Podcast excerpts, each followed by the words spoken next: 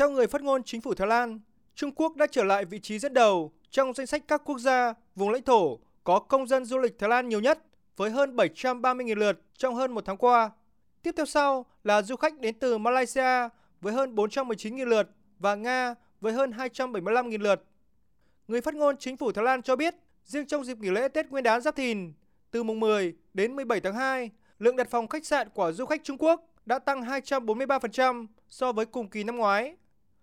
Ông Chai Wacharong nhấn mạnh, nhu cầu du lịch bùng nổ sau đại dịch COVID-19 và chính sách miễn thị thực mà chính phủ Thái Lan đang áp dụng đối với người mang hộ chiếu Trung Quốc là hai yếu tố quan trọng đóng góp vào sự gia tăng mạnh mẽ này.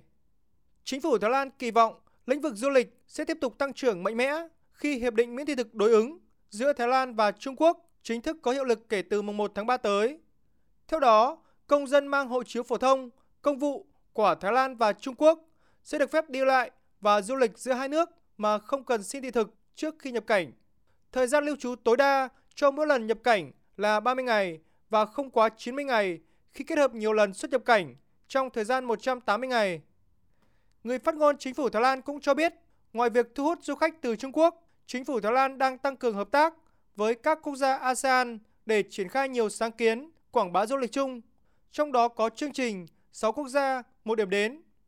6 quốc gia ASEAN bao gồm Campuchia, Lào, Malaysia, Myanmar, Thái Lan và Việt Nam sẽ thảo luận các biện pháp nhằm kích cầu du lịch từ các thị trường tiềm năng trên toàn cầu.